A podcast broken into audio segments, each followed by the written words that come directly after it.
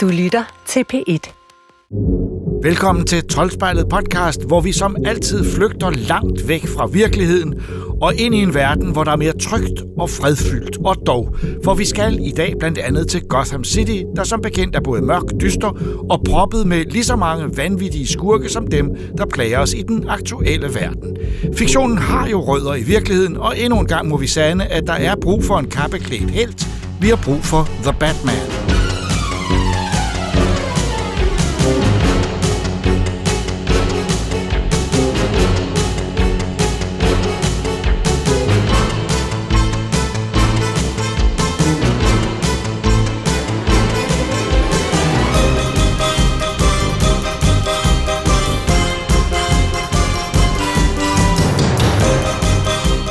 Batman-myten begyndte, da Bob Kane sammen med Bill Finger skabte figuren til Detective Comics i 1939.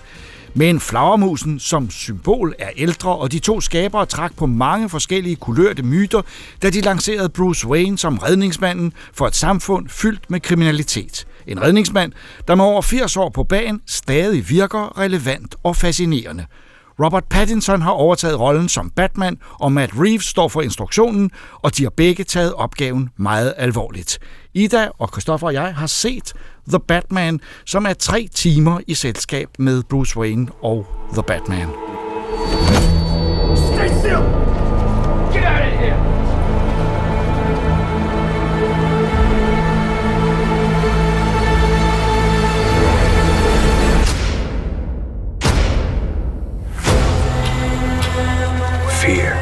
Is a tool.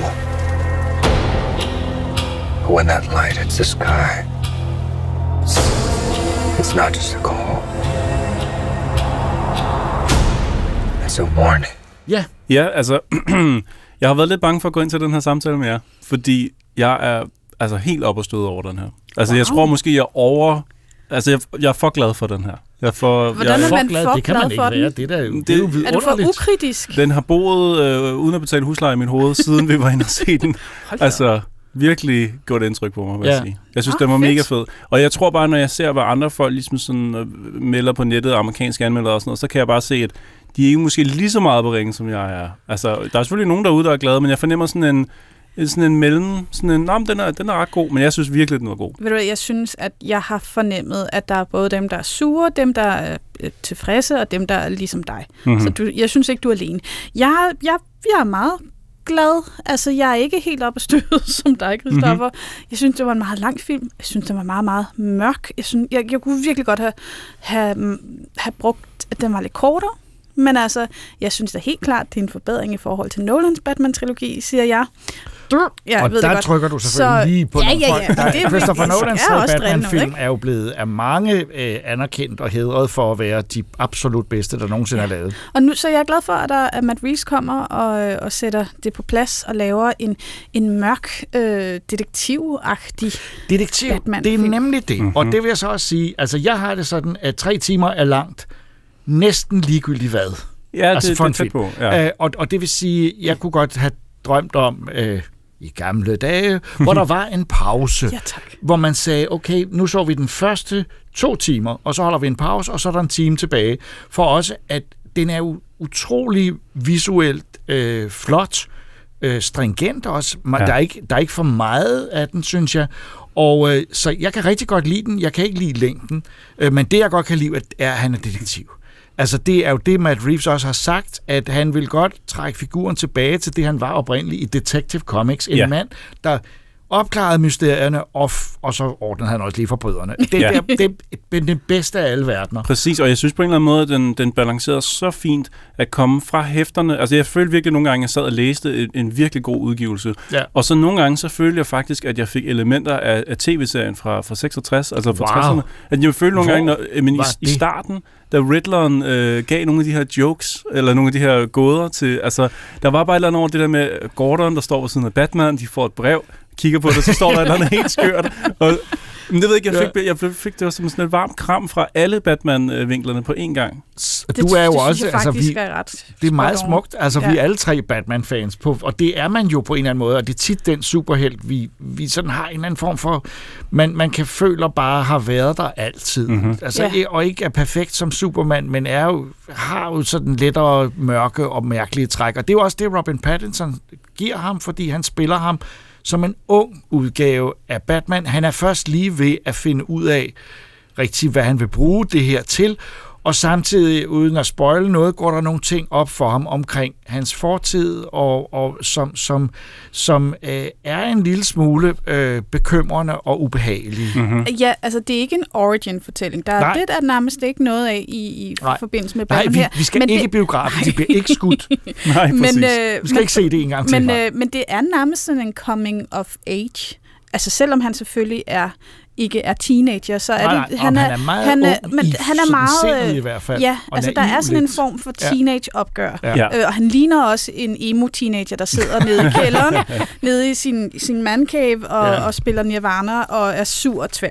Men er det ikke fantastisk, at Batman han har en bue i den her? Det synes jeg måske nogle gange, man ikke har følt så meget, at, at, at, at, Bruce Wayne og Batman-figuren starter som en ting i starten, og er noget andet til sidst i en Batman-film. Det synes jeg på en eller anden måde Ja, ikke, jeg har set så tydeligt det giver før. mening, faktisk. Ja. Altså, man, man tror på det. Nej, fordi netop i Nolans Batman-film, der er Ma- Batman jo nærmest bare en sidekick til Jokeren, ikke også? Altså, øh, øh, hvorimod her handler det rent faktisk om Batman. Og hvis vi lige skal... Så, så er det jo en af skurkene, en af de skurke, Bill Finger var med til at opfinde i sin tid, som altså, man kalder Gækkeren på dansk. Mm-hmm. Ja, men det er jo Øh, underligt dansk navn. Ja, det er det. Gækkeren, The Riddler. Og der vil jeg så sige, at når først man begynder at se ham hen imod slutningen af filmen, opleve, hvem han egentlig er, så vil jeg bare sige, at det er noget af det bedste skurke skuespil, jeg har set. Jeg er vild med den figur, fordi jeg synes, jeg kender den type, han er. Nu vil jeg ikke afsløre det, men der spiller ham. Ja, nå, der blev Idas blik jeg, for synes, to nej, sig. jeg synes, at det i sig selv er lidt en spoiler, at du siger, hvem skuespilleren er, fordi jeg synes, han er lidt for typecastet. Der er nogle ting ved den her film, hvor jeg bare synes, at man skal skynde sig at få den set, før man får for meget at vide. Der, der er for mange sådan twist og overraskelser. Jeg var faktisk rigtig glad for at have været inde og set den med jer sådan ret tidligt, inden at ting blev ødelagt for mig, fordi det, det, det er også noget, der gør, at jeg sætter meget pris på den. Så jeg synes bare, altså, prøv at holde på hemmelighederne så meget som muligt. Også bare de små detaljer og sådan noget, som for eksempel skuespillernavne og sådan noget. Jeg er desværre ikke enig med dig. Altså, jeg, jeg, jeg har intet imod at blive for sådan en film det- spoilet. nej, men altså, det- det, det, Jeg synes slet ikke, der var nogen af overraskelserne, der var andet end, end som man er vant til i en, en, en kriminalfilm, der handler om et bystyre, der er fyldt med øh, gangster og korruption. Ja. Altså, Nej, men, det var men det er bare totalt fordi, at, kliché, at man men det gjorde ser, mig ikke noget. man ser så The Riddler Jeg, altså, i kostyme, ja, altså ind til slutningen af filmen. Jeg Ja. synes, det er lidt synd. ja Uh, måske. altså, fordi jeg sad sådan, hvem er det, der spiller? Fordi det er en fed stemme, men Ja, den er også ja, okay. forvrænget lidt. Og sådan. Ja. Så det, det, det synes jeg, det, Nå, er en af, det det var i hvert fald noget af det, jeg sad og, og, og der holdt min interesse øh, ekstra meget. At jeg var sådan, at jeg var fascineret af, hvem det måtte kunne være, fordi jeg synes, Mm. han var så han var uhyggelig og, og fed på samme tid. Altså, der er sådan lidt... Øh, der er også lidt, altså der, den, den læner sig både sådan indholdsmæssigt og visuelt også meget op af Seven, altså hele David Finchers univers. Og så rent faktisk sådan lyddesignmæssigt. Der er gjort utrolig meget ud af lyd. Man ser, man hører Batman, før man ser ham. Og det er ikke fordi, der kommer en eller anden flabrende lædervinge øh, gennem mørket. jo, det Læderlappen. Men, øh, men, men fordi at han jo selvfølgelig kommer ud af mørket, og hans, hans uniform, hans dragt er tung. Det er panser nærmest, ikke? Ja, det, det er så der, hvor jeg siger, jeg, Bat, det kan jeg aldrig lide, når Batman har det der skrækkelige tøj på. Men det er sjovt, det- fordi det skal, han ikke, designmæssigt... det skal han ikke have. Der, der, der er vi helt galt på den. Det er tydeligt, at med det tøj på, på, kan man ikke flytte sig. Man kan, nej, det er jo... Det, det, ja, altså han skal have det akrobattøj på, man har på, når man er superhelt. Han skal ikke have en, en rustning, og det, det synes jeg også er der, hvor filmen går galt i, at Batman har en rustning, og man kan skyde på ham. Men, men Helt designmæssigt, ærligt, designmæssigt Det så er det jo enormt meget som Arkham-spillene, der som har Mhm. mm. hittet meget. Ikke? Så, så, så der synes jeg, den har et, et element der. Så minder den meget selvfølgelig om Nolan i sin, sin dysterhed. Men så lige pludselig, så når man ser hjemme hos Bruce Wayne, når han, når han er i sin dagligstue nærmest, så virker det som om, man er tilbage til Burtons øh, gotiske sådan, øh, slot nærmest, han bor på, som er sådan, øh, altså sådan mærkeligt dystert. Altså ikke sådan dårligt dystert, men bare sådan nærmest ikke realistisk dystert. Hans øh, kammer, hvor han har sådan et stort bord, han sidder ved sammen med Alfred og sådan noget. Så jeg synes på en eller anden måde, at den, den rummer sådan hele vejen rundt, hvad Batman kan være. på én gang, og det er det, jeg synes, der gør den så dejligt balanceret. Altså så plus øh, det detektivelementet. Ja. Altså, Ja. Ja. Og skurkegalleriet er, er, vi- der er jo kun der er, der er en hovedskurk, øh, som- og så, så er der en masse øh, øh, øh, skuespillere, som i forskellige øh, mere eller mindre anløbende typer i, altså de gør det alle sammen. Man kan alle sammen mærke på dem, synes jeg, at de har det rigtig godt med at lave det her øh, univers. Øh, de tror på det, og øh, du siger lyddesignet, og det er jeg helt enig med dig i, men og musikken har jo en helt særlig rolle her. Michael Giacchino er løftet sig langt væk fra Hans Zimmers øh, musik Thank til. Nolans film og skabt et skabt en, et, en fantastisk øh, både spændende og dyster og også ret melankolsk øh, stemning, Ja. som antyder det der med, at Batman-figuren der er jo et eller andet over ham, som bare er så utrolig sørgeligt.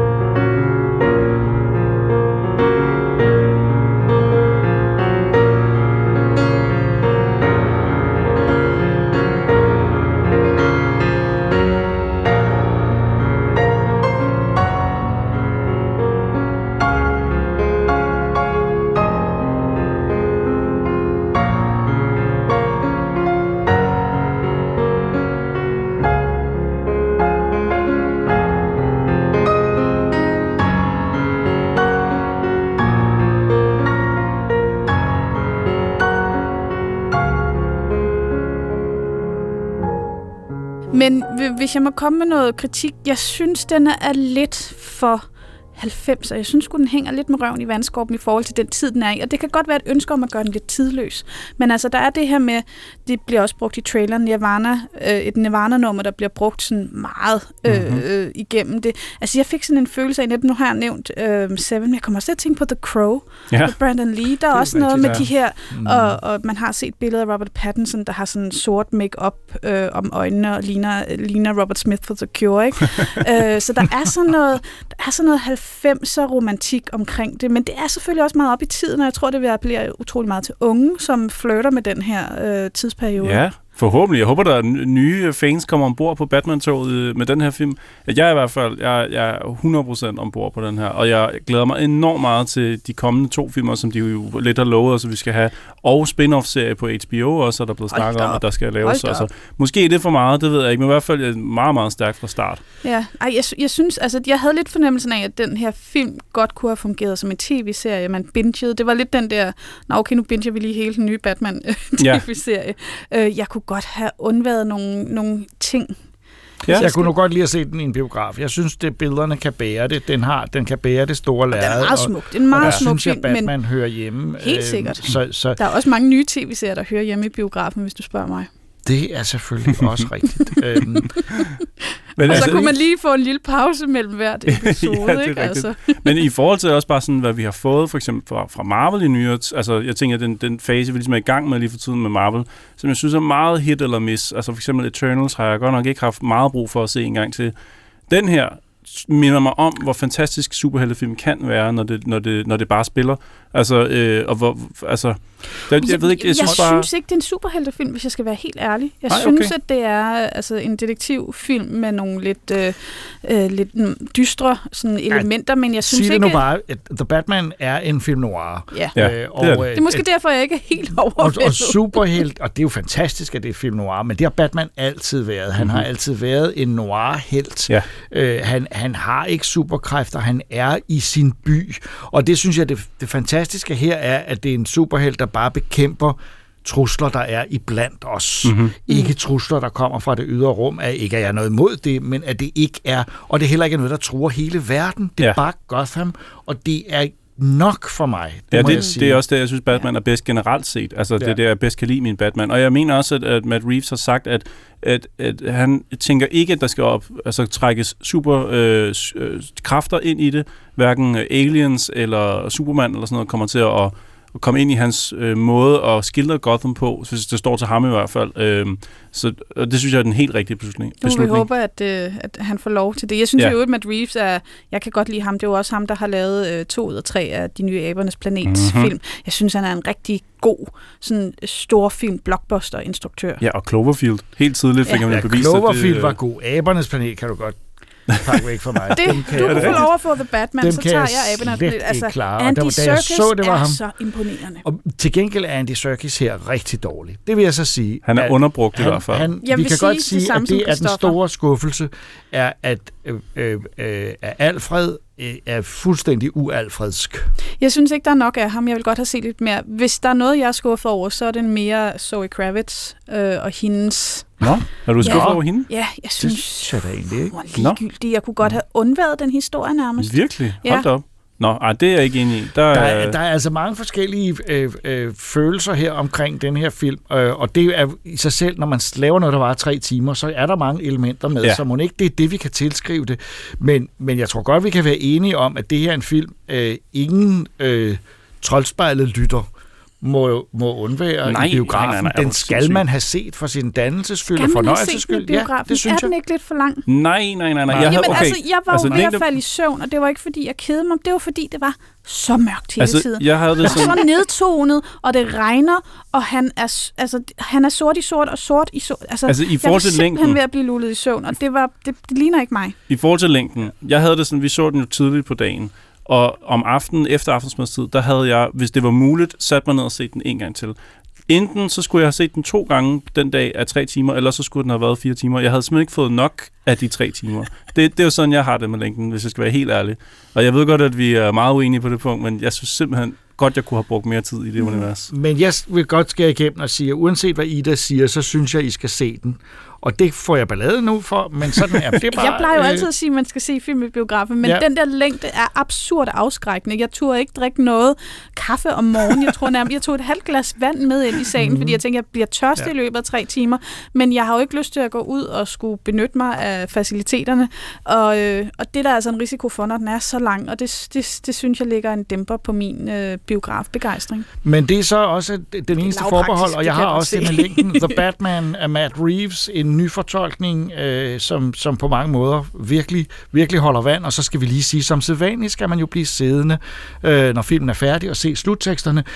Denne gang er der noget musik, som er ret specielt. Michael Giacchino har skrevet en sonate, øh, sonate i, i mørke, Sonata in Darkness, øh, hvad det jo så ikke bliver, fordi alle de danske biografer tænder lyset, og folk begynder at gå ud. Men prøv, om I kan, i kan øh, klare jer, I, at blive siddende, øh, og, og, og øh, forhåbentlig er de fleste så gået efter det første minut, og I kan så nyde 10 minutters meget, meget smuk klavermusik, som på en eller anden måde også giver den her Batman-film en dimension, øh, som jeg ikke kan forklare, hvad er, men som jeg godt kunne lide. Og altså, hvis man er fan af universet og nysgerrig på, hvad der skal ske, så står der jo ting i rulleteksterne, som måske er meget interessante. Så man skal Mm. også lige være... Det gør der. Ja, der var noget samarbejde med Oreo, så jeg i rulleteksten. Er det det, du tænker på? Nej, Ja. jeg tænker noget på... Øh, Mm, okay, nå, jamen det, må, det, det skal vi ikke snakke mere om her. Nej.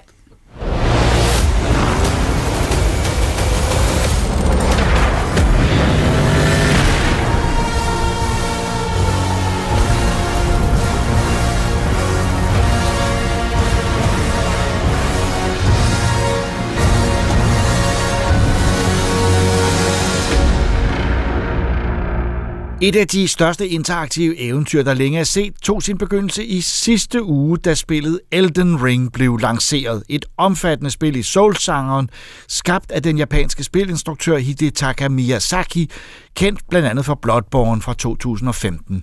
Med på holdet var også selveste George R.R. Martin, så et vist niveau rent fantasy-genremæssigt skulle være sikret.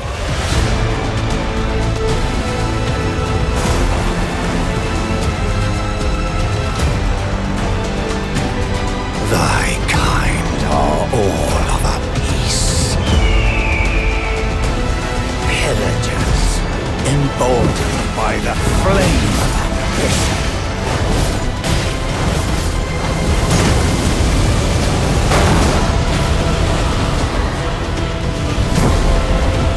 Champions! Welcome! A celebration!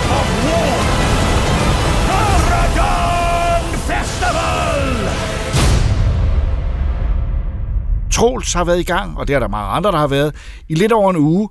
Men det er ikke noget, man overstår hurtigt, for Elden Ring, det er Et interaktivt eventyr, Jacob. Ja, jo, men jeg prøvede at beskrive, hvad det vil sige. Jeg synes, det, det her er mere end et computerspil. Det er det nye Myst! Jo, men det, er jo, det virker jo helt klart på alle, jeg har, øh, har talt med, som har spillet det. Ja. Øh, jeg har læst om det, alt hvad jeg har set på YouTube, Ja. ja. og så når jeg kigger dig over skulderen, at det her øh, og andre er... Øh, The Second Coming of Jesus, det er fuldstændig rigtigt, Jacob. Nej, altså, jeg synes bare, at vi er ude i øh, en, en dybde og et omfattende, øh, som, som gør, at det her viser mere end tydeligt, hvad, hvad den genre kan. Fantasy-genren Ja. kombineret med øh, en eller anden form for gameplay. Ja, selvpinsel i virkeligheden. Øh, Ja. for, for mange af os, i hvert fald for mig, der dør så meget, som jeg gør der. Nej, altså, øh, en ting er, at et soulspil øh, øh, tiltrækker rigtig mange mennesker, fordi de er så svære selvfølgelig, og, og de har et vist gameplay, en vis øh, øh, kampdybde og, og taktik, som, som, som tiltrækker mange mennesker. Men når de så her øh, har valgt at prøve at placere det gameplay i, i en open world, i en kæmpe sandkasse, hvor man kan øh, løbe, gå, ride rundt, lige hvor man har lyst til, uden nogen hints whatsoever af, hvad man skal, så, øh, så har man altså en succes på hænderne, hvilket man ikke skulle tro, fordi at, øh, at Ubisoft har jo vist, at den, den der formel med at lave en open world med en masse sidequests og sådan noget, det kan gå grueligt galt. Men, Men hvad er det så, de gør rigtigt? Fordi at, at det virker jo, altså selve plottet, når man bare øh, forsøger at læse om det, er indviklet. Der er en, en ring, og der er noget magi, og Ja, der, der er en ring, der er gået i stykker. Magtkampe, øh, men Ja, der er en ring, der er gået i stykker, en masse bosser, som har de her øh, ringstykker, og som man så som The Tarnished, en der er, er blevet smidt ud af ringens et eller andet, altså ringens lys, så at sige, øh, skal så ud og slå de her bosser ihjel, og samle ringen og blive en Elden Lord. Ja. Øh, Jeg måtte læse det her på Wikipedia, fordi at jeg har, nu har jeg, jeg har spenderet to cifrede timebeløb på det her, og jeg forstår ikke historien. Øh, men, men jeg, altså, hvordan de ligesom har undgået, Jacob, lige for at vende tilbage til spørgsmålet, at lave en regulær Ubisoft, altså et spil, som ender med at blive dødkedeligt, kan jeg kun ligesom... og det spil, vi taler om her. Assassin's Creed. Ja. Jeg, jeg hader jo alle de nye Assassin's Creed-spil. Jeg kan jo ikke Men, den. men er det, de har gjort, ikke blandt andet, at de har gjort øh, været meget opmærksom på spillerens sådan, øh, succesoplevelse, øh, at det var, det var nemt? Jo, det kan godt være det. det. Altså, for mig der er det også mere bare, at når, øh, når jeg sidder og spiller et Assassin's Creed-spil, og så sidder og kigger på selve hottet, altså menuen, som er på billedet, mens jeg render rundt her. Det er alt for voldsomt. Der er tusind milliarder informationer, der er quests overalt, som du Men det er der ikke her overhovedet. Der er quests, men det er ikke nogen, du bliver fortalt om er der. Det er nogen, du støder på. Måske, hvis du er heldig, hvis du render det rigtige sted hen. Øh, hvis du lige pludselig... Der var på et, på et tidspunkt, hvor jeg rider hen, så er der en lille skov, og så er der nogen, der siger, Psst, hey, snak lige med mig. Og så sådan, jeg står og kigger rundt, der er ikke, der er ikke nogen. Og så, du kan ikke, er jeg så grim, så du ikke engang kan kigge mig i øjnene? Jeg kan ikke se nogen. Hvad er der, der snakker til? Jeg fandt ud af, at det er en busk, som jeg Ja. lige skal slå en gang med sværet, og så Ja. ophæver jeg en, en forbandelse. Ja. Og så takkede han mig og gav mig nogle, øh, nogle golden runes. Øh, Takkede busken der. Nej, han blev til et menneske. Oh. Han, han var blevet udsat for en, simpelthen en En forbandelse. buskforbandelse. Ja. ja. Øh, Det sker. Men, altså, det var rent tilfældigt, jeg rendte ind i ham. men det har jo ikke noget med, med sådan, den mission, du var ude på at gøre, eller hvad? Jamen, Altså- lidt fordi, jeg, altså, man kan jo sige, at missionen er at samle de her, Ja. den her ring, Elden Ja. Ring her, og, og, og blive en Elden Lord. Men missionen i spillet er sgu lige så meget at undersøge hele den her vanvittige verden, som uh, From Software har sat sammen. Fordi du har, du har et kort, men der står ikke noget på det kort, andet end de steder, du har besøgt. Øh, øh, man kan, man kan, øh, der er sådan nogle, øh, nogle checkpoints mm. forskellige steder, hvor du bliver genoplevet de mange gange, du dør. Ikke? Øh, men ellers så er der ikke rigtig noget på det her kort, så, så øh, hvis du har fået noget at vide i, i, i en hytte et sted af en eller anden øh, noget vigtig information, så er det dit arbejde at huske på det, eller have skrevet det ned. Der er ikke nogen questlog eller noget som helst andet. Der er ikke nogen steder, spillet skriver det op for dig. Du skal selv huske alle de ting, du får at vide. Øh, som gør nogle ting lidt svært. Øh, jeg har allerede rendt ind i en, øh, en dame, som spurgte, om jeg ikke ville give hende et kram. Og så var jeg sådan lidt, åh, jeg har hørt et eller andet om det her kram. Det tror jeg er dumt. Nej, nej, nej, nej. Og så øh, rent tilfældigt, så læste jeg så en artikel et, et, et par dage efter på, på internettet, hvor der står, hvis du giver hende en kram, jamen, så mister du en masse energi. Haha, Så, Og hvor læste du den hen? Ja, det var, på- ja, det var på et eller andet sted på internettet bagefter. Internettet? Ja. Nå, okay. Du det, ved, det, det der som et World- interaktivt World eventyr. Wide Web. Hvis jeg ikke må sige interaktivt Så må jeg ikke eventyr- sige internettet. Nej. Nå, Nå, okay. Under omstændigheder. Du så Ja. det online. Nå. Jeg så det online. Ja, no, whatever. Du, det, det korte og lange er, at jeg tror, at vi har, vi er gået fra, at vi var ikke sikre på, at du ville kunne sige noget særligt endegyldigt om det her spil for fem dage siden, Ja, øh, og nu er du kommet tættere på, at du egentlig godt vil... Så vi havde egentlig tænkt, vi vil bare lige beskrive lidt af starten, og så må vi en anden dag tage det op. Men nu Ja. var du kommet frem til, at du alligevel set nok af det til at kunne sige, er det godt eller dårligt, skal man spille det eller ej? Og jeg tror, nej, det, det skal man. Jamen, prøv at høre, altså, øh, øh, jeg, jeg, vil, jeg vil sige, der er, der er boks i spillet, som man lige skal være opmærksom på. Øh, det kører ikke helt sindssygt godt på, på hverken PlayStation 5 eller Xbox Series X. Øh, medmindre man spiller, for eksempel på PlayStation 5, så kan du spille PlayStation 4-versionen. Mm. Den kører godt på en PlayStation 5, men PlayStation 5-versionen kører ikke specielt godt. På PC, jeg har øh, øh, det kraftigste PC-hardware, man kan få fat i nærmest, og, og selv der... Okay, okay. Ja, ja. Nå, men det skal man jo i Ja. min position som Ja, spillerne. ja, Ja. Nej, øh, men, men jeg har en rimelig kraftig computer, og selv der så øh, øh, hakker og sprutter spillet altså en smule. Og okay. det er Okay. ikke fordi, at min computer ikke kan køre det. Det er fordi, at det, øh, det, der mangler altså lige noget finpudsning her der. Men det vil jeg så også sige, når jeg kigger på grafikken i det gameplay, jeg har set, mm. Øh, øh, og, og den måde, det ser ud på, altså det, der er flot ved det her spil, er jo i virkeligheden ikke så meget udseendet. Altså det, det, jeg synes øh, ikke, det virker som om, det er et, et, et 2022-spil på nogle punkter. Altså det, det er mere et spørgsmål om, at det er konstruktionen og, ja. Det, og det, der er skrevet, som gør det interessant. Ja, ja. Udfordringerne. Ja, ja, udfordringer især. Altså, jeg synes, stilistisk set, så, så elsker jeg spillet, fordi det blander så mange forskellige ting. Der er vildt på et tidspunkt, kommer man ind i, øh, kommer man til et sted i verden, hvor alting bliver nærmest helt rødt, samtidig med, at du har de her store gyldne træer, der står op og tårner op over dig, hvor det er sådan lidt, det her ser weird ud. Men det er, ret, det er ret fedt. Men det er rigtigt, hvis man sådan lige kigger efter, og kigger lidt tæt på alting, det er egentlig ikke sådan Nej. øh, teknisk set sindssygt flot, så det undrer mig også lidt, at det ikke kører sådan helt vildt godt. Men det er typisk med From Software, deres, øh, de, de går meget op i gameplay, og så må teknikken komme bagefter. Men det er også fint nok, de skal nok få det rettet. Øh, en ting, jeg også lige vil af det, det er, at nu kan man jo ride på hest. Man får en hest, der hedder Torrent. Mm. Kæmpe game changer. Øh, fordi, igen, fordi vi har med en open world at gøre, Jacob, hvor man render ind i fjender hele tiden, ja. som alle sammen er dødsensfarlige. Mm. Øh, der er hesten tager lidt af den farlighed væk, så ja, man, man kan undgå at dø alt Man for kan meget. også af komme mistænkt. hurtigere rundt. altså. Og du kan komme hurtigt rundt, det er selvfølgelig også sindssygt vigtigt. Øh, jeg rendte ind i en, øh, i, et, øh, en kirke, som stod ovenpå en stenstruktur, der havde fire ben, som kunne bevæge sig. Ah, Øh, og der skulle jeg slå, sådan, jeg skulle slå noget, noget, noget der var, øh, benene var beskidte med sådan nogle øh, koraller nærmest, der sad ned på. Så hvis jeg slog dem af, så vælter den ned, og så kan jeg komme ind i, i det her kirketing her. Ikke? Og øh, den havde været svær uden hesten, for eksempel. Øhm, fordi at, at de der ben der, at de havde jogget en ned. Der er bare, den hest kan bruge til så mange ting. Det er helt sindssygt. Og Men du har også nogle fjender undervejs. Altså det, vi har konstateret, er, at øh, øh, de bosser, som har de her øh, øh, bidder af ringen, de... Øh, ja, det er nogle, nogle ja.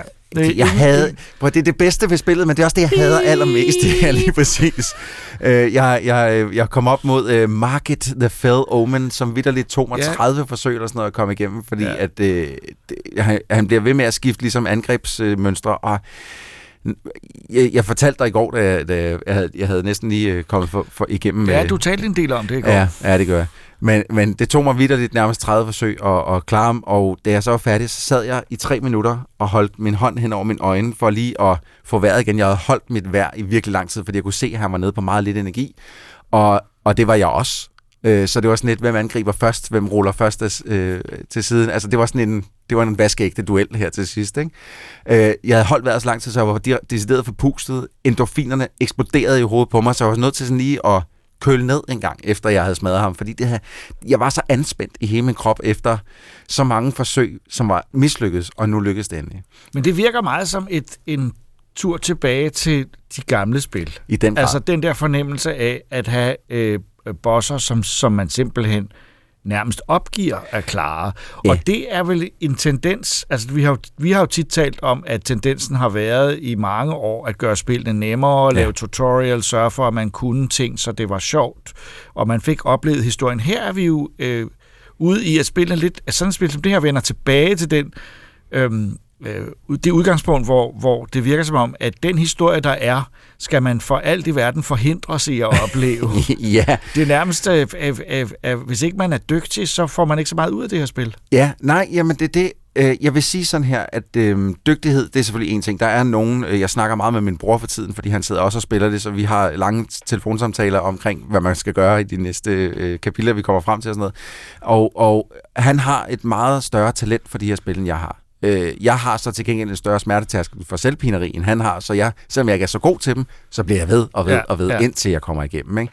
Og, og det, i virkeligheden, så, så selvfølgelig er det en force, hvis man er god til de her til sådan nogle spil her, og er god til at hurtigt læse, hvad for nogle øh, angreb fjenden kommer med hurtigt, så man kan komme af vejen. Men jeg vil også sige, at øh, selv sådan nogen som mig, som ikke er skide gode til de her spil, kan lære at spille dem. Det tager noget længere tid at komme forbi bosserne.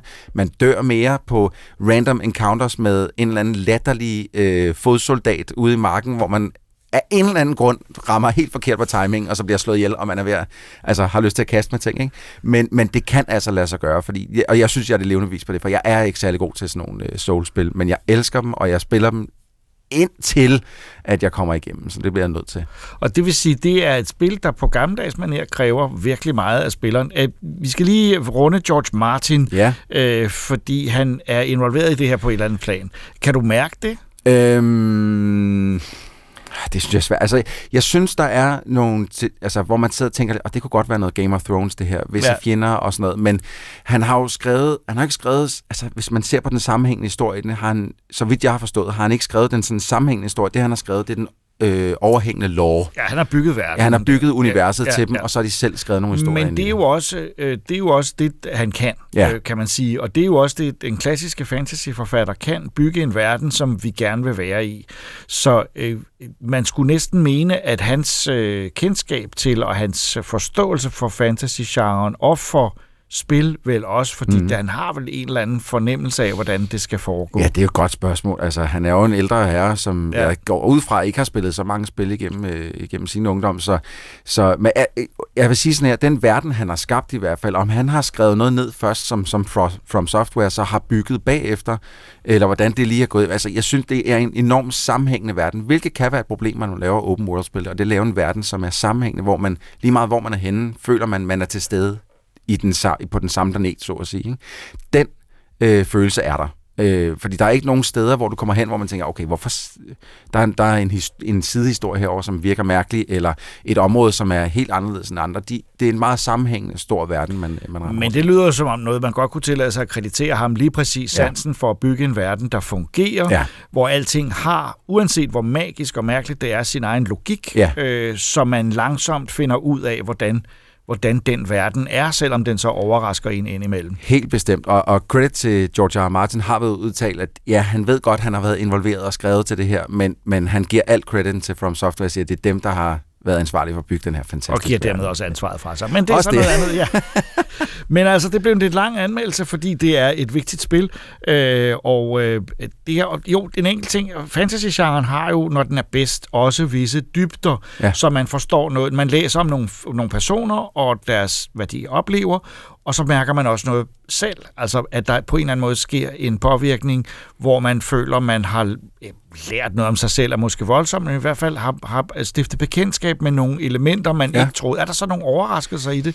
Det har jeg læst nogen, der fandt, men de har også spillet tre gange så meget som dig. Altså, jeg må indrømme, jeg, jeg føler lidt nogle gange, når jeg læser på Twitter og ser film, øh, videoer på YouTube og sådan noget, at der er, der er nogle mennesker, der ligger mere i spillene, Ah. end de måske indeholder. Ja. Øh, øh, jeg skal ikke kunne sige, altså det, det kan være, der er noget, der taler helt specifikt til dem. Det, der, det, der taler til mig, det her, det er øh, i de her, i sådan nogle from, øh, software-spil, soul-spil, det, det er... Øh, lysten til at komme igennem noget, som er så umanerligt svært. Altså, øh, det, det, det har ikke så meget at gøre med de historier, jeg bliver præsenteret i dem, fordi dem interesserer mig meget lidt for. Jeg kan godt lide at læse, hvad andre folk... Der, du kan jo læse... Folk kan skrive små beskeder, som så bliver Ja. lagt på jorden, så kan Ja. du læse dem skide godt, hvis du er på vej ind i et nyt rum. Lige læse, åh, oh, okay, der sidder nogle rotter derinde, der vil prøve Ja, ja. at ja. overfalde dig, når du kommer ind.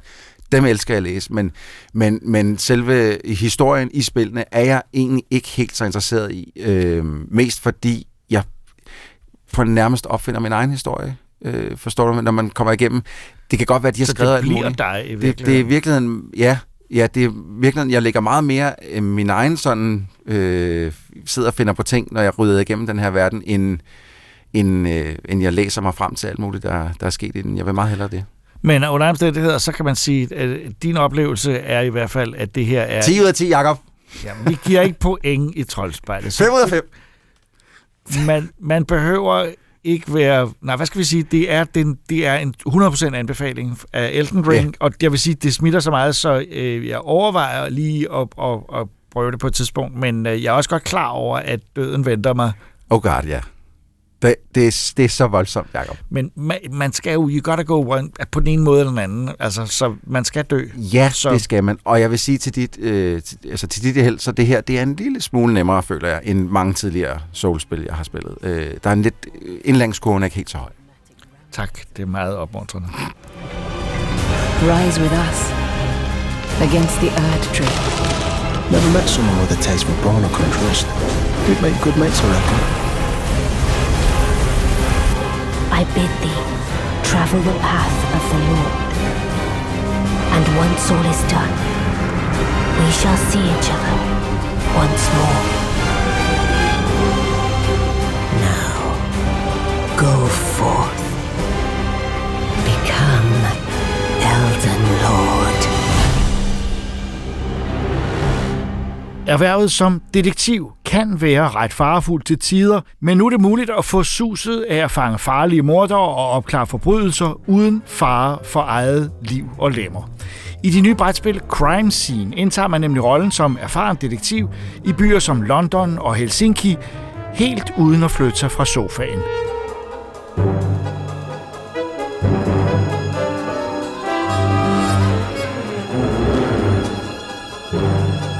Og øh, Regitze, som selv er øh, jo øh, detektiv, Sofa-detektiv. jo, men det er næsten. Du ved, hvor farligt det kan være, og derfor har det været rart at sidde her og, og, øh, og opklare noget meget... Er det bestialske mor? Ja, altså jeg har ah, spillet... godt.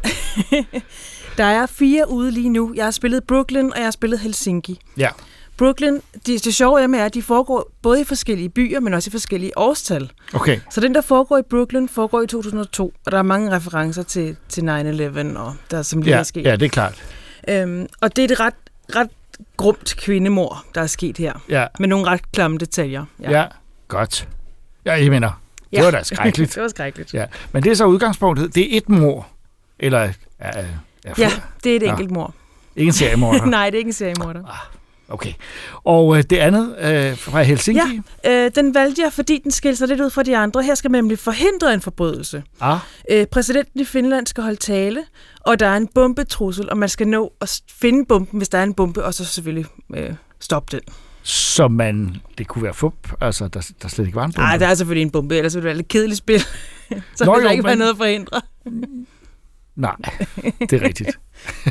Nå, men øh, det er jo nogle spil med kort og med en spilplade, Ja. øh, og øh, De er helt analoge. Man har, øh, der er sådan et, historiehæfte med. Jeg var lidt bange først, om det var sådan rigtig teksttungt, for det kan godt blive lidt, lidt hårdt. Ja. Men det er det ikke. Det er, det er en krimihistorie. Den er meget... Okay, de, de er oversat til dansk, de her spil, skal jeg lige sige. okay, det er meget vil sige, det er fint. en dansk udgivelse, det er ikke Ja. noget, hvor man skal sidde og, og, og prøve sig frem på, Nej, på det er- mærkelige sprog. Så hvis man kan dansk, og det er der jo nogen, der kan, det er der en del, der kan i Danmark. ja, så, øh, så øh, er det her Ja, lidt man, af en, det er jo en stor udgivelse. så man læser simpelthen sådan en lille krimi til at starte med. Ja.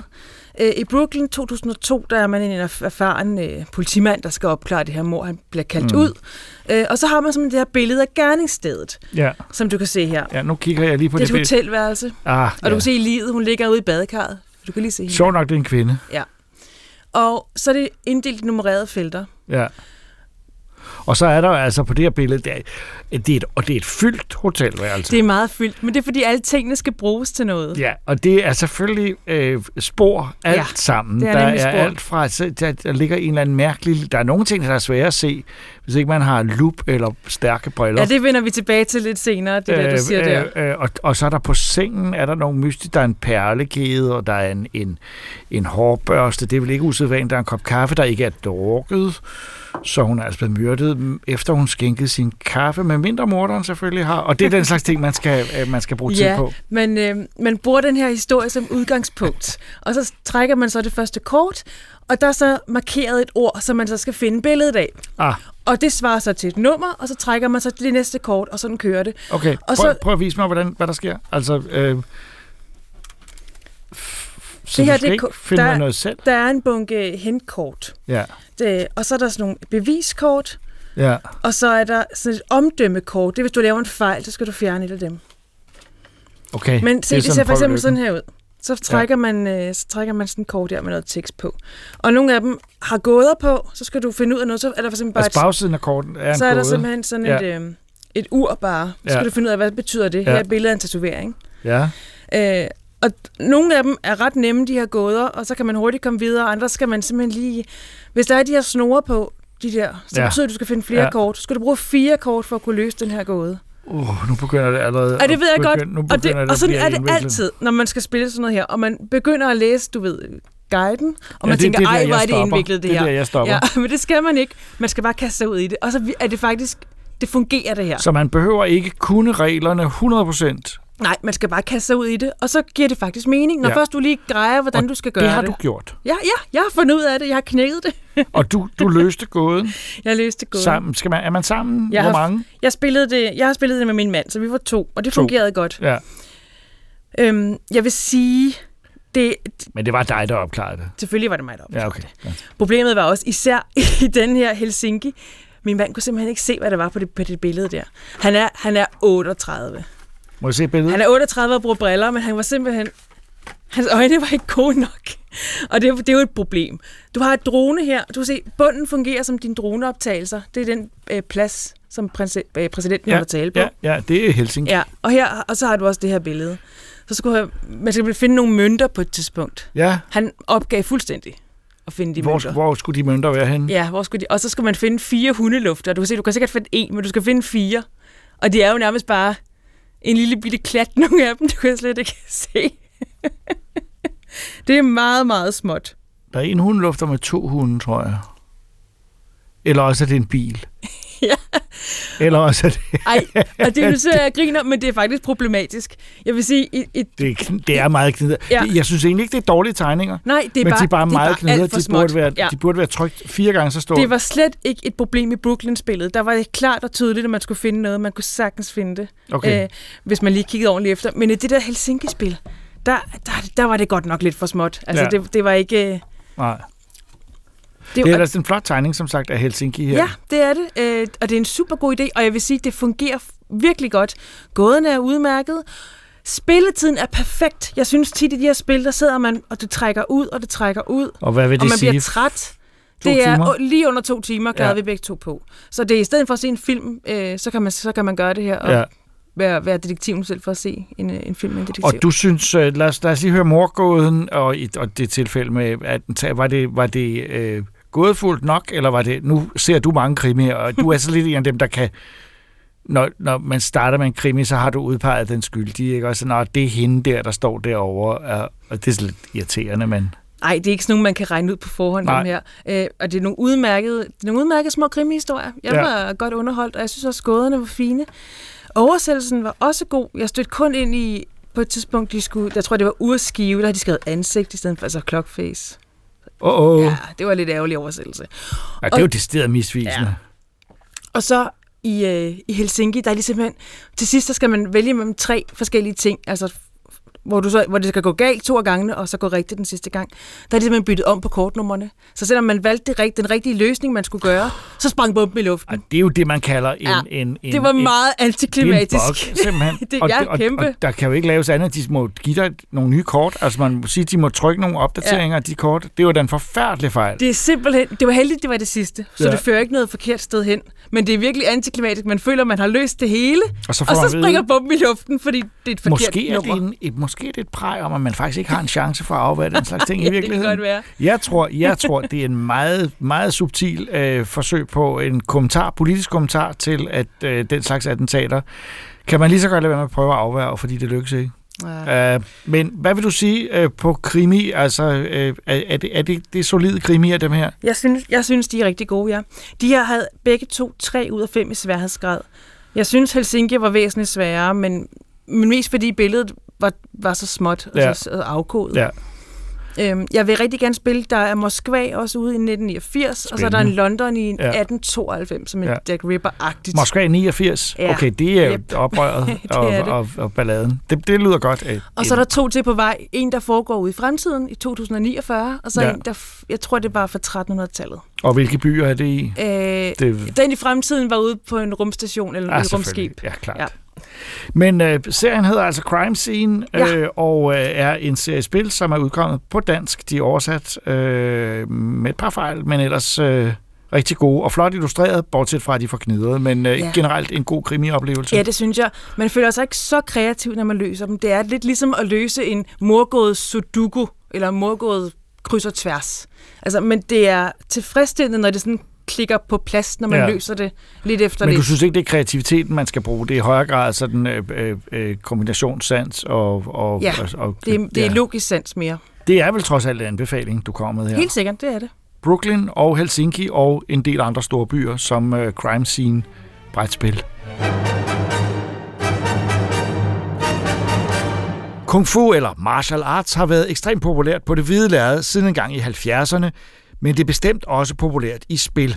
Det er dog ikke så ofte, at vi ser lineære, historiebaserede kampsportsspil, men det er sådan et, den parisiske udvikler Slowclap har skabt med spillet Sifu. Der har været en del tumult om spillets fremstilling af kinesisk kultur, men hvad er det, der har været diskuteret?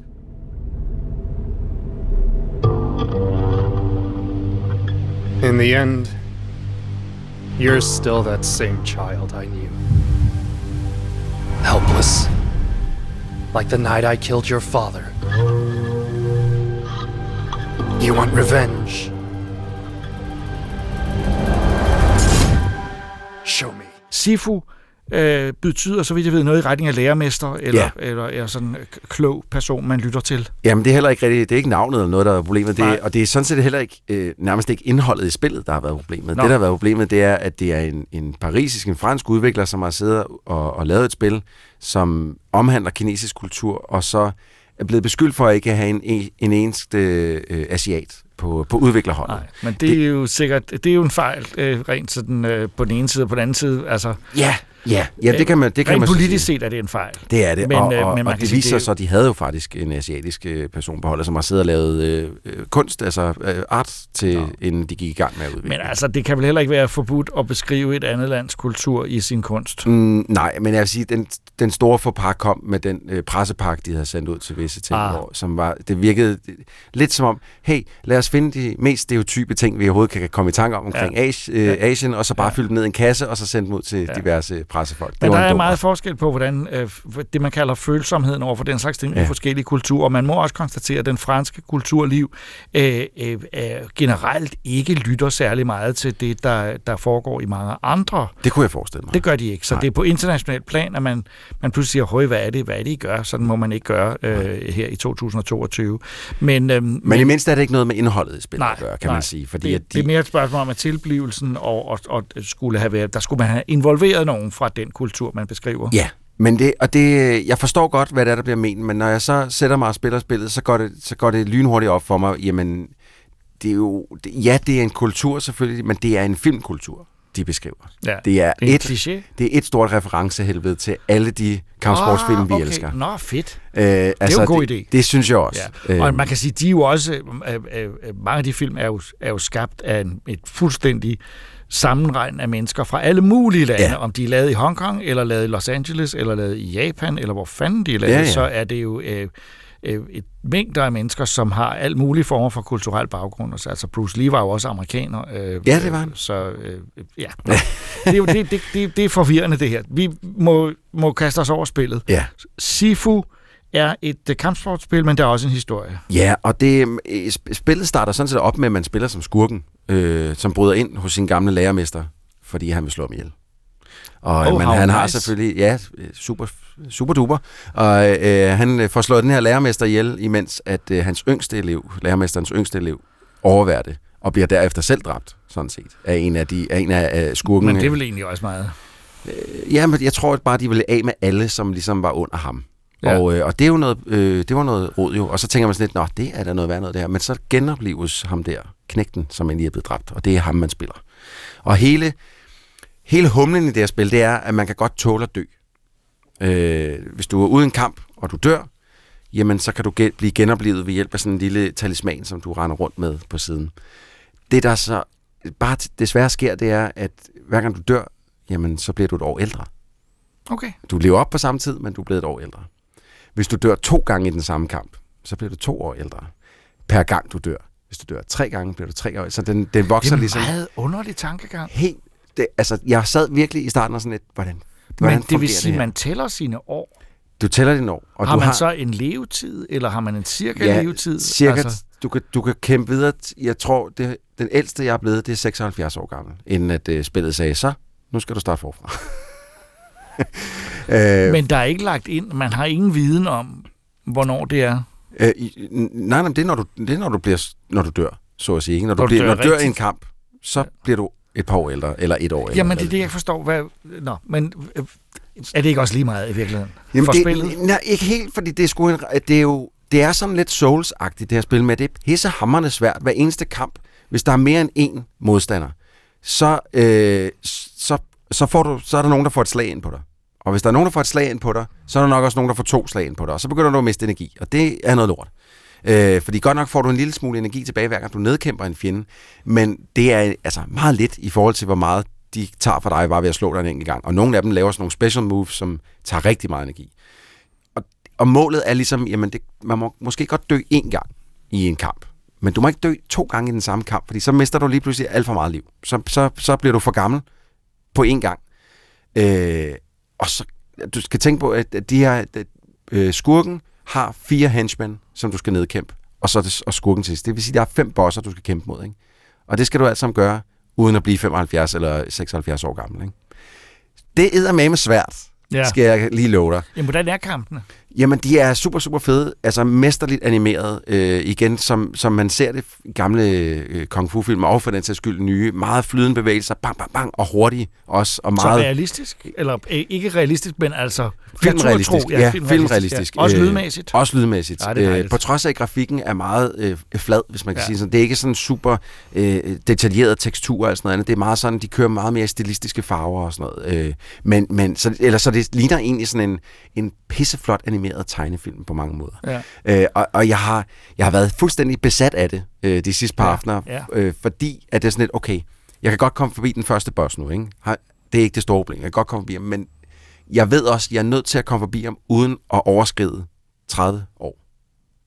Fordi hvis jeg overskrider alderen 30 år, så har jeg ikke nok liv til at kæmpe mod den næste boss. Så har jeg ikke nok, nok livsår til at kæmpe mod den næste Det er, boss. er det ikke svært at holde styr på det der? Jo, fordi du ved jo sådan set ikke, hvor, meget, hvor, hvor gammel du er blevet, Ah. når du kommer forbi den, den, den boss, du er i gang med at komme forbi. Så ved du ikke, hvor gammel du er blevet, for du ved ikke en idé om, hvor mange gange du kommer til at dø. Ja. Så det er sådan, det er sådan en mærkeligt tag, øh, matematik, øh, regnstykke, der skal sættes op. Hvor det sådan, Men det fanden- gør man jo ikke. Altså. Jo, det er du nødt til. Du er nødt til, efter hver afsluttet kamp, så er du nødt til at sætte dig ned og kigge på, okay, hvor gammel er jeg nu? Og den sidste gang, jeg kom igennem her, hvor, hvor mange år blev jeg? Hvor mange gange døde jeg? Det vil sige, hvor mange år blev jeg der? Så det vil sige, jeg skal altså gøre det bedre end sådan. Så du er hele tiden nødt til at holde lidt styr på, hvor meget, altså, eller optimalt set aldrig dø. Kan man ikke bare være fanden i voldsk og sige, nu kører jeg bare løs? Nej, du er nødt til at være Det taktisk gøre. omkring det. Ja, ja, det øh, vel fordi der kommer, besværligt. jamen, der kommer fjender, der... Jeg mødte en fjende øh, inde på en natklub, som var en kvinde med ekstremt lange ben og sådan nogle stålsko på. Og hun laver sådan et, et spin move, hvor hun hakker dig lige ind, og i hovedet, op i toppen af hovedet, med hvad hedder det, hælen af den sko. Og når hun gør det, så mister jeg tre fjerdedele af mit liv. Så det, det er det første, når jeg går ind i den kamp, det er at tænke, okay, hun må ramme mig på alle mulige måder, men hun må ikke få lov til at lave det der move på mig. Så alt, hvad jeg gør, det er at prøve at undgå det move. Så glemmer jeg så bare lige, der kommer Men hvor tre andre. du det fra? Det er jo fordi, du det var, fordi jeg, havde, en gang. jeg, jeg, har, jeg har været op mod hende. Okay, lad os høre, hvor lang tid det tog at komme igennem det. Jeg er ikke igennem det overhovedet. okay, det er et, igen soulspil. Det er sådan nogle spil, som Ja, jeg det elsker at kommer spille, men aldrig kommer Nej, igennem. Det, det, det, er okay. Du må godt anmelde det alligevel. Ja, men jeg, jeg vil sige, jeg har spillet nok timer til, jeg vil sige, jeg, jeg kan det godt, men, men, øhm, men øh, jeg, jeg, jeg har nået forbi to bosser, to store bosser. Men problemet med dem er også, der, jamen, så er der lige tre-fire sådan små bosser, inden man møder dem. Ikke? Hvor det bare sådan, jeg kan, jeg kan, I kan ikke både kaste de her imod mig, og så skal jeg møde ham med en stor pind bagefter. Det gør det fuldstændig umuligt for mig. Ikke? Så det er et af de her spil, hvor jeg lidt har lyst til at tyre med min controller. Men når jeg så endelig slår en eller anden, som jeg har været op mod 20 gange, og ikke aner, hvad jeg skal gøre, når jeg endelig slår dem. Jamen, altså, jeg føler, jeg, jeg har lyst til at øh, rende ned, væk min kone midt om natten, fordi hun ligger og sover, og give hende et kys og sige, jeg gjorde det, skat! Jeg gjorde det! Det skal du ikke gøre. Nej, det tror jeg også, hun bliver pissur på mig. Der, det, der er et, lille gamer-råd.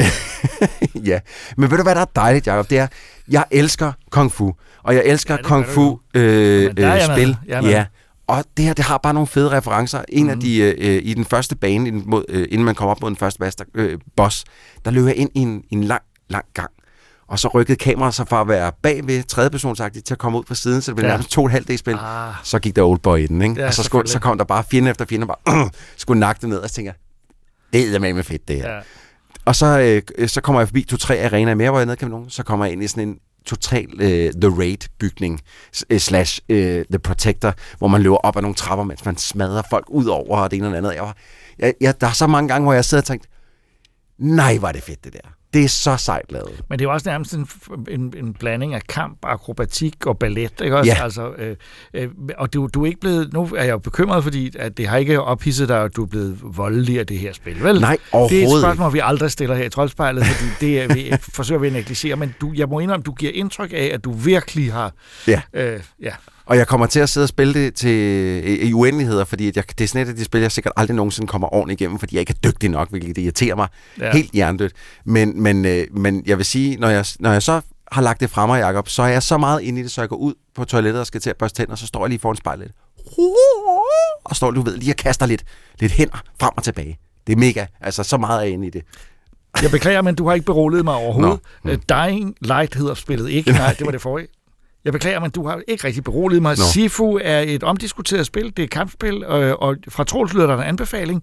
Og Kæmpe. fra mig en forsigtig advarsel om, at det her det kan godt overtage en del. Det, det, kommer til, eller det er kommet til Playstation og til PC. Ja, øh, et, en eller anden grund ikke til Xbox, men må ikke det kommer lidt senere. De har nok haft noget. Og du har spillet det. Jeg har spillet det på PC.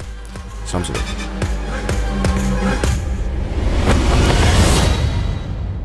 Hergé havde flere assistenter, der hjalp med skabelsen af Tintin. En af dem var Edgar P. Jacobs, som også skabte sin egen tegneserie sidenløbende med arbejdet på Tintin. Blake og Mortimer, som den hed, startede i 1946, og den har med tiden fået kultstatus, hvorfor det har givet mening at andre tegnere og forfattere digte videre på de to heltes eventyr efter Edgar Jacobs død tilbage i 1987. Det nyeste af disse nye album er netop udkommet, og det har jeg og Christoffer læst.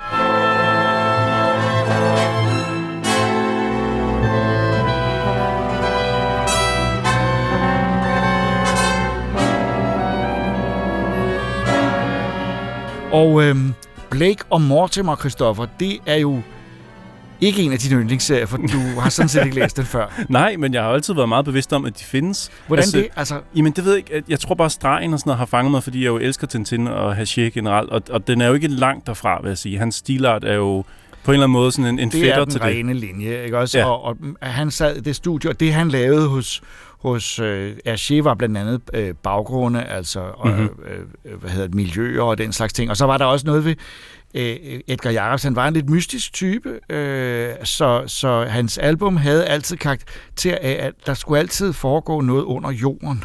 Ja, Han okay. havde noget med, der foregår, og det, det, det afspejlede sig også i masser af Tintin-album, som for eksempel Soltemplet, hvor Ja. ja. han har designet øh, de sekvenser, der foregår nede øh, øh, under jorden. Der, på en eller anden måde, han havde en besættelse af, at der skulle ske ting under jorden. Det er sjovt. Men altså, han skabte jo en tegneserie, der i første omgang øh, med Blake og Mortimer var fuldstændig blottet for humor. Det er jo to sådan meget straight helte, en engelsk videnskabsmand, øh, og så hans øh, ven, øh, som er kaptajn øh, i, øh, i MI5, altså i Ja. ja. den, det, det hemmelige politi eller en hemmelig sikkerhedstjeneste. Og, og det... Øh, de to har så nogle eventyr sammen, og så har de altså en superskurk, der hedder Olrik, som altid dukker op. Yep. Det er, Altid. Det, det, det er dejligt nemt, ikke? Det, Altså, altså, det der med, at man, man, hvis man ser en skurk, der ikke ligner Olrik, så ved man, at det er Olrik forklædt. ja, som har en maske på eller Altid. noget andet. Ja. Øh, øh, så der er så nogle tilbagevendende absurditeter i historien, og de fleste af de oprindelige album fra 40'erne og 50'erne er meget, meget alvorlige. Øh, og så havde øh, øh, Jakob stadigvæk samtidig en meget mærkelig øh, øh, tradition eller stil, som gik på, at uanset at han jo tegnede en tegneserie, hvor der foregik noget, så var der altid en gul tekstkasse, Ja, lige op over hovedet på dem hvor der stod det, der foregik. i panelet. Ja, jeg kan huske, der var nogen, der gjorde nar af det. Tegneren Frank Madsen øh, lavede en parodi. Der er lavet mange parodier, som hed, som hed Blæk og, og Lortimer. Okay. Ja, fordi, ikke fordi han synes, det var dårligt, men fordi han synes, det var latterligt, hvor, hvor der netop der er en scene, hvor der er en, han tegner en bil, der kører op mod et rødt lys og stopper. Og så står der oppe i tekstkassen, bilen kører hen til det røde lys og stopper. Men det, Altså, ja. det er jo sjovt, fordi det næsten er sandt jo. Der er jo mange gange, hvor man bliver holdt så meget i hånden i forhold til, hvad der sker i panelet Ja. i, i de Ja. her øh, hæfter. Men på en eller anden måde er det ret hyggeligt. Altså, det har sådan en helt særlig... Øh, Jamen, sådan en old school stil, som, jo, som ja. bliver holdt, holdt ved lige i, øh, i Den sidste sværfisk, som er det nye, Ja. den nye udgivelse. Og den sidste sværfisk er, foregår øh, lige efter krigen, Mm-hmm. øh, for, de springer lidt i det. Den er, den er hvad hedder det, øh, der, der er tre mand på den faktisk. Øh, den er tegnet af to tegnere, øh, Thierry Berserik øh, og Peter van Dongen, og så den skrevet af Jean Van Am, en kendt... Øh, øh, Ja, Blake Mortimer... ja, øh, ja, ja, ja, han har lavet meget Blake Mortimer, han har også lavet Torgal, øh, som er en af hans store serier, men, men øh, han, de fraviger altså meget af disse tekstkasser. De, de tillader sig at lave det som tegneserie, hvor man må forventes at forstå nogenlunde, hvad der foregår på Ja, billedet. Det, det er måske faktisk... Det, det har de løsrevet sig lidt fra, men ellers holder de sig ekstremt stramt til stilen, og det er en super flot album, øh, synes jeg, og meget spændende, øh, øh, faktisk med en, en, en trige, som, ja, hvad skal jeg sige, det, det, er- det er bare super spændende, det er så nærmest James Bond-agtigt Ja. øh, nogle gange, fordi det, det, det handler om, en, en, der er en superskurk, der er nogle internationale øh, forviklinger, øh, der er britter i, i, i Mellemøsten, øh, så der er også sådan anslag til sådan kimen til den, til de situationer, vi oplever Ja. i dag. Øh, så der er også et, noget, et vist politisk indhold i den. Øh, men hvad, hvad synes nu du begyndt? Jamen, nu har altså, du fået læst jeg det har- her album, og jeg så et gammelt album, jeg stak dig. Jeg, start, jeg startede med at læse det, det gamle album, som Ja. hedder Den Djævelske Fælde, for lige at komme ind i, i stemningen, og Ja. ja. lige få en fornemmelse af det her, fordi jeg vidste jo faktisk ikke, altså jeg havde jo ligesom Tintin som reference, og jeg vidste ikke om, om det ville blive mere fjollet, eller mere tungt, eller, altså så, så læste jeg den her, Den Djævelske Maskine, og det er jo, det er jo, øh, det er jo en tidsrejse, øh, fortælling, hvor, hvor den ene af dem jo faktisk ikke rigtig er så meget med jo. Altså det er jo, det er jo Mortimer, som arver en tidsmaskine, men som selvfølgelig jo, øh, det er jo ikke en stor afsløring, men det er jo lidt en fælde, som han så falder i og skal, skal redde sig ud af igen, ikke? Øhm, og den starter utrolig stramt. Jeg måtte tage en masse noter til at starte med, for lige at finde ud af, okay, hvem er hvem, hvor er de på vej hen, altså Så du måtte geografisk. for at opleve den her tegneserie tage noter. jeg måtte simpelthen undervejs. skrive ved siden af, sådan, okay, det er hans navn, han har rødt hår, okay, Ja, men, det, men det, er faktisk, det er faktisk rigtigt, at, at det, det, det, det, det, det kræver noget af læseren, de her historier. Det gør ja. Det nye sådan set også. Men, men du læste den her Den Djævelske Fælde, som udkom i Danmark i, en gang i 70'erne, og Ja. kostede, kan se, 19 kroner og 80 øre. og den, øh, den, den var meget mere, hvad skal man sige, løsluppen og fjollet, end jeg lige havde regnet Faktisk, med. og det var faktisk ikke så normalt for Jacobs. Altså, det er, øh, han er i den sene periode altså, og prøver ligesom at være lidt smartere, end han var tidligere. Ja. Så i virkeligheden har jeg givet dig en lidt atypisk okay, Fordi de faktisk, altså de generelt, øh, øh, Pyramidens Hemmelighed 1 og 2 og det gule mærke, en af klassikerne, er, er, er, er faktisk en lille smule mere. Men den havde jeg bare ikke stående, jeg havde kun den her. Okay. Øh, øh, Jamen i hvert fald, jeg fik den oplevelse af, at jeg tænkte, okay, godt, nu ved jeg, hvad jeg går ind jamen, til. det gør du også. Og så gik, jeg videre til, så gik jeg videre til den nye udgivelse, den, den sidste sværfisk. Og det første, jeg læser, det er jo selvfølgelig, at øh, altså, den foregår i, i Irland i 48, ikke? så det er jo en, sådan en krigs eller en efterkrigsfortælling.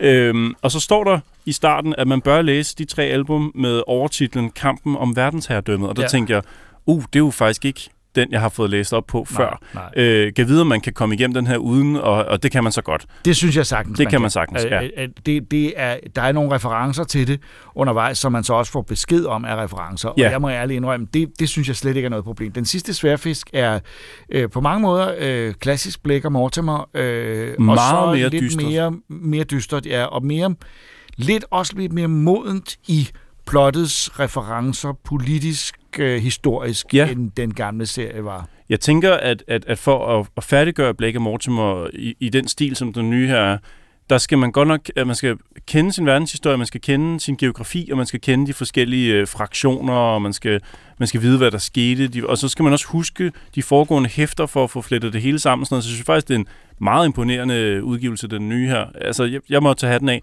Det er, jeg har faktisk mere underholdt også af den, end, end den gamle, hvis jeg skal være helt ærlig. Øh, nu har jeg så som sagt kun læst den ene gamle, altså den djævelske Ja, fælde. ja.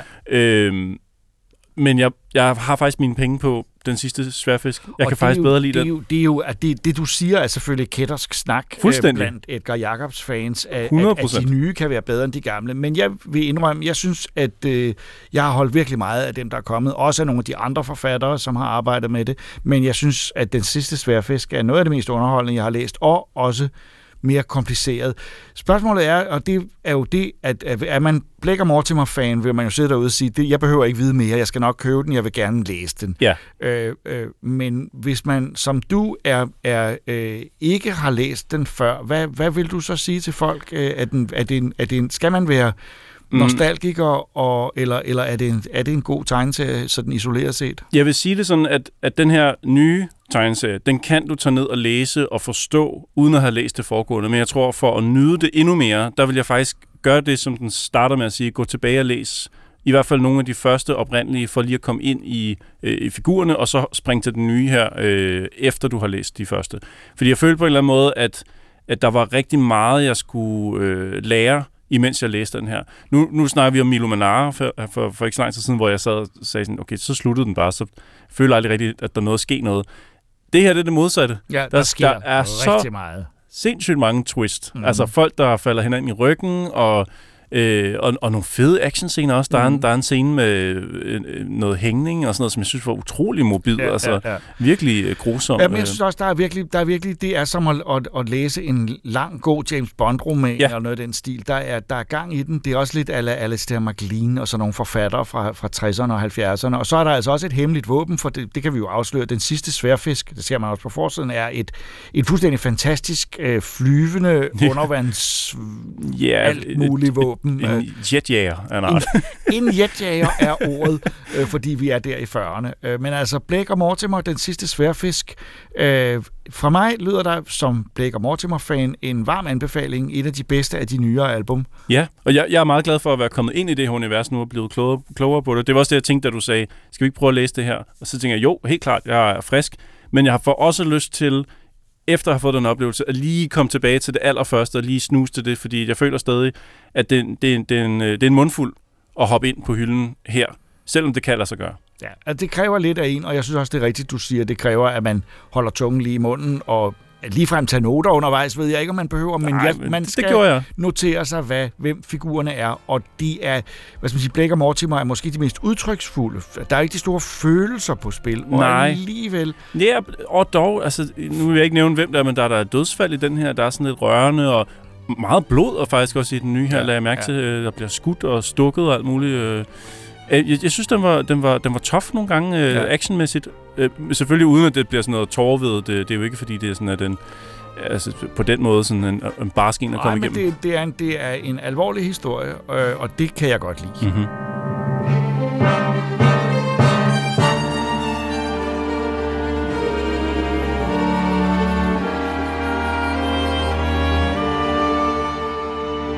Og hermed sluttede Troldspejlet podcast for denne gang. I studiet var jeg, Jakob Stelmann, Regitze Heiberg, Christoffer Andersen, Ida Rud og Troels Møller, der også stod for klipningen.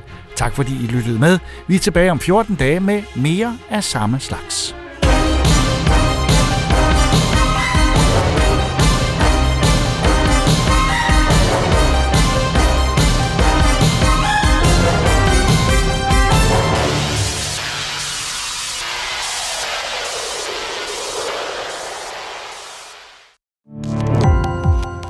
Gå på opdagelse i alle DR's podcast og radioprogrammer. I appen DR Lyd.